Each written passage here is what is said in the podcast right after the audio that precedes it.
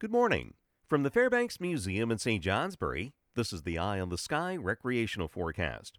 A very mild start to the day. Temperatures generally in the 40s, a few spots still near 50, but some cooler air starting to arrive behind yesterday's storm system.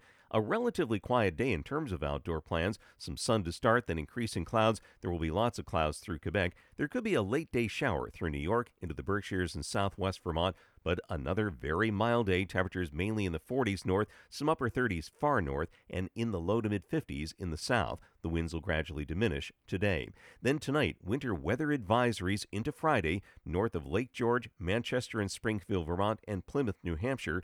Looks like an icy mix late tonight, mainly from the Adirondacks and north of Route 2, shifting south and east tomorrow and changing to snow showers.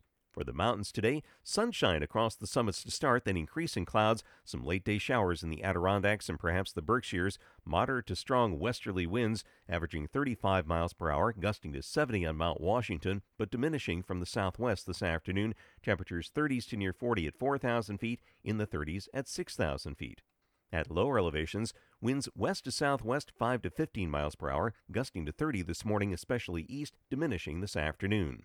I'm meteorologist Mark Breen with an eye on the sky.